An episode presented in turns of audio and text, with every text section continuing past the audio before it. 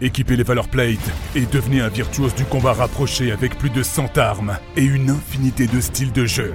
Explorez les forêts pourpres, contemplez l'océan céleste et décimez vos adversaires dans l'univers éblouissant d'Aperion pour accéder à la gloire dans Godfall.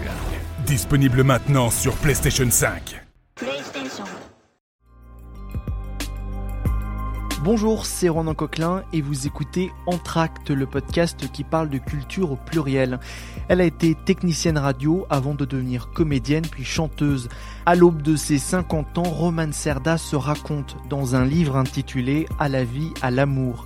Elle se confie sur son parcours de femme mais aussi d'artiste, de sa passion pour la musique à sa rencontre avec le chanteur Renaud dans les années 2000. Un récit en toute sincérité qu'elle raconte au micro de Ouest France. Bonjour Roman Serda. Bonjour. Alors vous venez de sortir un livre qui raconte votre histoire de femme mais aussi d'artiste, ça s'appelle À la vie, à l'amour. Pourquoi faire ce livre maintenant? En fait, j'ai eu plusieurs propositions et je me disais à chaque fois, je me disais mais non, ça sert à quoi que j'écrive mon livre? Mon histoire, mais qu'est-ce qu'on s'en fout? Et puis euh, la dernière personne, la troisième personne m'a dit mais euh, mais t'es malade ou quoi?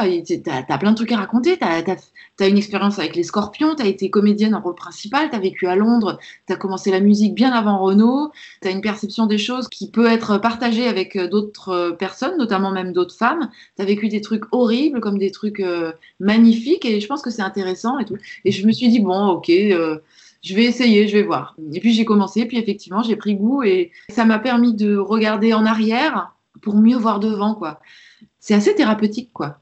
Alors, dès les premières pages, vous précisez bien que ce livre, ce n'est pas celui de l'ex de Renault. C'est quelque chose qui vous pèse encore aujourd'hui? Alors, c'est pas que ça me pèse, parce que je, je suis en. Je, on, s'adore avec Renault, il n'y a aucun problème, on est très très proches et c'est pas. Il n'y a, y a, aucune revanche, ni règlement de compte, ni rien du tout là-dedans. Hein. Je, je dis simplement les choses avec mon cœur, c'est-à-dire que oui, j'ai commencé à faire de la musique avant de le rencontrer. J'étais aussi comédienne, j'ai connu, euh, connu les, pages de magazines avant de le rencontrer aussi. c'est assez marrant euh, parce que j'en ai jamais vraiment parlé. Et en fait, j'ai eu cette sensation d'avoir envie de remettre euh, l'église au milieu du village. Alors, on va dire l'église romane au milieu du village. C'est pas que j'en ai souffert, c'est que c'est que c'est bien parfois de faire une petite mise au point en disant bon, on dit, on, a pu, j'ai pu entendre de ci de là que je que je profitais de Renault, que je devais tout à Renault, que sans lui, j'étais rien. Et c'est assez injuste. D'abord, ça l'est même aussi pour lui, parce qu'il n'a pas, il pas cru en quelqu'un qui, qui, était creux, quoi, non plus. Enfin, c'est ça peut être humiliant pour lui aussi. Il a, il a une perception des choses qui est quand même assez aiguisée et pointue. Et puis, euh, et puis il est triste de, cette association aussi qu'on peut faire euh, sur moi.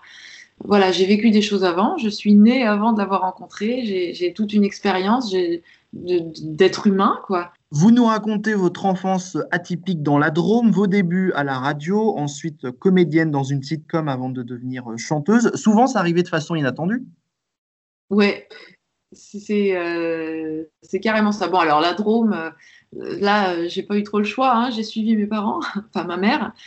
Après, ouais, toute les... la comédie, ça a été un peu un hasard. Et du coup, j'ai, au fur et à mesure, pris du plaisir parce qu'en fait, j'ai J'étais euh, très timide et je n'osais pas être euh, devant la caméra. Moi, c'était mon, rêve absolu, c'était d'être euh, technicienne, particulièrement en musique, d'être technicienne son. Et donc, m'imaginer devant la caméra, ça a toujours été un truc assez compliqué pour moi. Et une fois, j'étais dans Saint-Germain-des-Prés, au restaurant et dans une pizzeria. Et il y a une femme qui vient vers moi et qui me dit Demain, je fais un casting, j'aimerais bien que vous veniez. Et, tout. et donc, comme c'était une femme, ça m'a rassurée, probablement. J'y suis allée, j'ai été prise. Et évidemment, j'avais pas d'agent, j'avais pas d'avocat, j'avais personne, donc je me suis bien fait avoir sur mon, premier tournage. Du coup, j'ai pris un agent et euh, qui m'a proposé d'autres choses. Et puis finalement, j'ai pris du plaisir à jouer. Du coup, j'ai pris des cours de théâtre et, c'est là que, je suis devenue comédienne et je vivais uniquement de ça. Et j'ai pris énormément de plaisir à, jouer la comédie, et notamment dans un, dans un rôle principal pour une série télé sur France 2 on apprend que Jacques Martin a un peu été votre mentor. Ouais, ouais, ouais, ouais. En fait, c'est Philippe Guillaume, l'ancien directeur, euh, PDG, directeur de France 2, qui lui avait demandé de me prendre en main et de me former pour être présentatrice.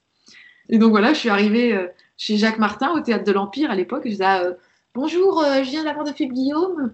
Il dit Ouais, ouais, je sais. Bon, bah, qu'est-ce qu'on va faire? Je dis Bah, je sais pas. Et je me suis retrouvée tous les vendredis, j'allais tous les vendredis au théâtre de l'Empire. je l'attendais dans les gradins au départ il terminait les répétitions, mais à chaque fois, il me demandait de venir à telle heure. Donc, c'était aussi peut-être pour que je vois euh, l'esprit, l'ambiance et tout ça. Et puis après, je montais euh, dans son bureau et puis je prenais des cours de théâtre, de chant et donc de, d'animatrice. oui, il m'a fait faire des, des séquences euh, de présentation d'émissions où je me suis retrouvée toute seule. C'était assez rigolo et j'ai, pris du plaisir à faire ça, mais après, je me suis pas dirigée tout de suite vers cette, euh, vers cette branche-là. Mais aujourd'hui, ça m'amuserait beaucoup de, de lui rendre cet hommage. Quoi. Ça m'amuserait beaucoup d'être chroniqueuse quelque part. Ça m'amuserait beaucoup. Le fil rouge de ce livre, ce sont les hommes qui ont jalonné votre vie, votre papa, votre beau-père ou encore Renaud. Vous dites qu'ils vous ont façonné chacun à leur manière. Chacun à leur manière, ouais. c'est exactement ça. Je peux faire un parallèle aussi avec, euh, avec euh, mes histoires d'amour. je peux faire un, je me mets un petit peu au-dessus de tout ça et j'ai un regard extérieur et, ça, me, fait du bien de réaliser que, voilà, j'ai vécu de très très belles histoires, comme de très moches histoires aussi. Jusqu'à votre rencontre avec Renaud, c'était dans un bar en 1999, un brouillard de cigarettes et deux yeux bleus qui le transpercent comme des lames de poignard. Ouais, ouais, c'était euh, hyper impressionnant. Mais je ne sais pas s'il avait un spot sur les yeux, je vous jure. C'était dingue, son, bleu azur intense, turquoise, quoi, dans ses yeux, sa peau euh, autour pâle et lisse en même temps. Et puis euh, cette fumée, euh, c'était, assez impressionnant. cette vision m'est restée vraiment. C'était très bizarre, quoi. La rencontre, elle était super étrange. J'étais en rendez-vous avec quelqu'un d'une maison de disques. Je rentre avec lui à la closerie des Lilas. Et là, là on voit Renaud. Donc lui, il s'arrête, il discute avec eux. Moi, je continue, je marche et je vais m'asseoir au fond du, du, restaurant, café, quoi. Je vais au fond, je l'attends. Et quand il revient, au bout de cinq minutes, euh, il y a la femme de Rodagil qui était avec, euh, avec Renaud à table, qui vient vers moi et qui me dit voilà, je suis désolée, je, viens vous, dire de la part de Renaud que il aimerait vous écrire 12 chansons. Alors moi, je suis là, mais c'est quoi cette drague à deux balles là? 12 chansons comme ça, il me connaît pas, il sait même pas. C'est bizarre quoi. Le truc qui tombe comme ça dessus. Et le mec avec qui euh, je suis en rendez-vous lui donne un de mes deux CD. Et derrière, il y, a mon, email et il y a mon téléphone. Et puis voilà, puis c'est donc euh, à ce moment-là, quand je pars, quand je sors de la closerie, euh, la personne qui était avec moi dit au revoir, et puis moi je fais un signe de la tête en disant au revoir. Et puis lui il me fait un signe genre je t'appelle, je t'appelle dans deux jours, je t'appelle. En fait le mec il m'appelle pas du tout quoi. il m'a appelé mais au bout d'une semaine et moi en une semaine, je me suis dit, mais quel beau parleur. Mais puis bref, voilà, l'histoire commence comme ça et euh, il m'écrit des lettres magnifiques. Donc je, tombe un peu sous le charme. Puis quand je le vois, je suis un peu déçue parce qu'il ne décroche pas un mot. Il est euh, ultra laconique. Et puis je me promets de plus jamais y aller. Quoi. Je me dis, mais non, mais laisse tomber. S'il t'écrit, je te jure, tu vas plus, tu vas plus. Tu te, tu te dis ça, Roman, quoi. Tu vas plus. et puis je, je craque, euh, j'y retourne parce qu'il m'écrit des trucs de plus en plus beaux. Et je me dis, bon, il était peut-être mal, je lui donne des, circonstances atténuantes, quoi. Les deux premières années de votre relation seront euh, surtout épistolaires hein, avant de l'officialiser en, 2003 en plein succès de son album euh, Boucan d'enfer. Quels souvenirs vous gardez de cette époque? Bah, euh, pas que épistolaire, se voir de plus en plus. Voilà, on passait des nuits ensemble et on était, on était très proches, quoi. Et on s'installe ensemble vraiment en début 2003, oui. Ce sont des souvenirs heureux ce sont des souvenirs heureux, où on a tout à construire, où on est bien, où lui, euh, il est encore dans l'alcool malheureusement, mais, euh, mais je ne connais pas ce problème et je pense pas, je ne connais pas la gravité de ce que ça peut représenter. Et on est bien, on, a, on, partage, on est fusionnel d'une force, quoi. On, est, on est super amoureux, on se quitte pas, on se quitte jamais. C'est une très très belle période, ouais, très très belle période. Mariage en 2005, puis euh, la naissance de votre fils Malone l'année euh, suivante. Mais euh, vous le dites, Renaud a de vieux démons, notamment l'alcool. Vous allez l'aider à s'en sortir? Vous en gardez des souvenirs difficiles, j'imagine? Bah oui, des souvenirs difficiles, des souvenirs de lutte, des souvenirs où je, je suis obligée d'être dans une lutte qui est, qui est quand même contraire à mon caractère et à mon comportement en général. J'ai du mal à tenir ce rôle, même si je le tiens avec abnégation.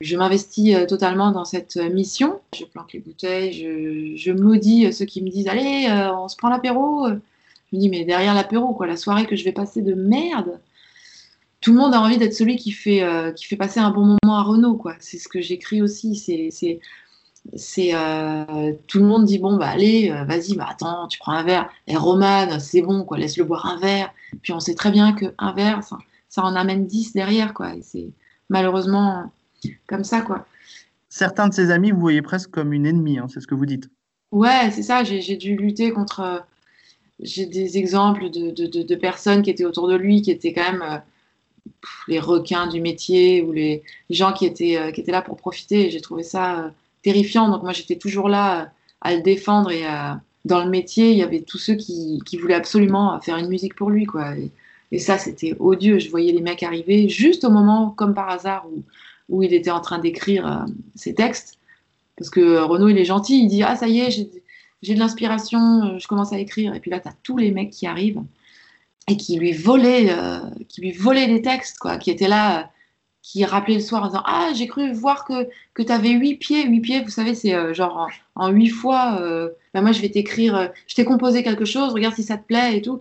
Et comme Renaud, il est un peu flemmard, comme tous les artistes, on est tous un peu, bon, quand il y a quelque chose qui arrive tout cru comme ça, c'est vrai que c'est, c'est facile, quoi. Il avait tendance à dire ouais ok bah vas-y donne, donne, ta musique quoi et moi j'étais derrière je dis non Renaud tu, tu dois faire la musique mais t'es super fort t'es le meilleur Qu'est-ce que, qu'est-ce que tu vas prendre des musiques ailleurs? Vas-y, quoi. Les mecs, ils sont là, ils te, ils t'éteignent finalement parce qu'ils te, ils te servent le truc tout fait et, et toi, tu t'essayes plus. Moi, j'étais toujours là à booster. Alors, vous imaginez bien que les mecs derrière, je leur cramais leur, euh, leur job, quoi. Parce que eux, pour eux, ils voyaient les, dollars euh, défiler, quoi. Moi, j'étais dégoûtée de ça, quoi. Je suis dégoûtée de ça, en fait. Les, mecs, ils feraient tout pour, euh, écrire quelque chose à Renault, quoi. Je suis, je dégoûtée. Et donc, forcément, je me suis fait des ennemis dans son entourage. Parce que moi, j'étais là à, essayer de rétablir la justice. Euh, parce que je trouvais ça dégueulasse, quoi. Voilà, c'est tout.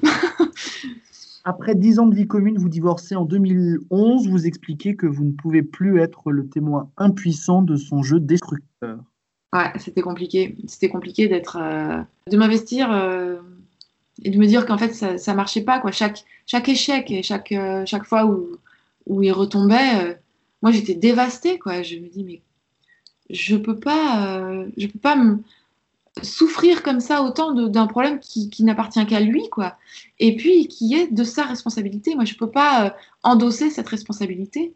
Je peux pas. C'est sa vie, c'est sa santé et et, personne ne peut décider à sa place finalement. On peut, moi, je, suis même toujours là pour l'aider et je l'étais à l'époque aussi, évidemment. Mais il faut juste qu'il tende la main pour que je l'aide. Et si, euh, et s'il me la, et me la pousse comme il le faisait à l'époque, je ne peux pas me battre euh, toute seule. Je peux pas euh, cacher les bouteilles devant son passage. C'est quand en plus il y a un enfant au milieu et que je me dois d'être d'être présente, d'être disponible, d'être heureuse et joyeuse pour, euh, pour l'élever dans les meilleures conditions, quoi. C'était euh, c'était compliqué, ouais. Je me sentais impuissante et inutile. Et c'était que des conflits parce que moi j'étais dans le reproche, évidemment. Et lui, euh, je sais même pas dans quoi il était, quoi. C'était, ça devenait très très difficile, oui. Neuf ans après votre divorce, vous êtes resté très proche de Renaud. Bah oui, il est ma famille, il est mon frère, il est mon, ami, il est, il est tout ce que je peux porter dans mon cœur, quoi. Il est le père de mon fils, il est ma famille, et ma famille, elle est très, très, très petite. Vous vous téléphonez tous les jours, je crois. Mais oui, on se téléphone, on se voit dès qu'on peut. Il voit son fils, évidemment, dès que, dès, que c'est possible. effectivement, il habite loin, hein. il habite à, 750 km de chez nous il est parti vivre dans le sud de la France, même s'il a un appartement à Paris, il vient parfois, mais il passe beaucoup moins de temps ici. Donc quand il est là, évidemment, euh, avec son fils, il se voit, et moi aussi, euh, je prends énormément de plaisir à, le voir. Est-ce qu'il a lu votre livre? Bah oui, évidemment, c'est la première personne à qui j'ai envoyé mon livre. C'était pour moi capital qu'il lise ce livre. C'était la raison pour laquelle je voulais pas déjà écrire des livres dans, dans un premier temps comme je vous ai expliqué au début de l'interview, parce que je, je, me disais, ils vont que me parler de Renault et savoir, euh, alors, votre parcours de femme qui accompagne quelqu'un d'alcoolique. pour moi, tout ça, je voulais pas rentrer là-dedans. Et j'ai pas eu envie de, de, faire de règlement de compte ni de quoi que ce soit, juste euh, ma perception des choses et la manière dont j'ai vécu les choses. J'ai lu le livre évidemment parce que c'était un sujet qui était touchy pour moi, qui était, euh, je, je, voulais qu'il valide le livre et, euh, et j'aurais jamais écrit quelque chose qu'il n'aurait pas validé. D'ailleurs, il valide tout, hein, même mes albums, musique, il les valide. Enfin, on est, il est au courant de toute ma vie évidemment, vous devez vous imaginer. Mais le livre, évidemment, c'était quelque chose de capital qui valide. Et il l'a lu du début à la fin et il m'a dit euh, que il m'a dit ah bah non, je savais pas que tu écrivais aussi bien.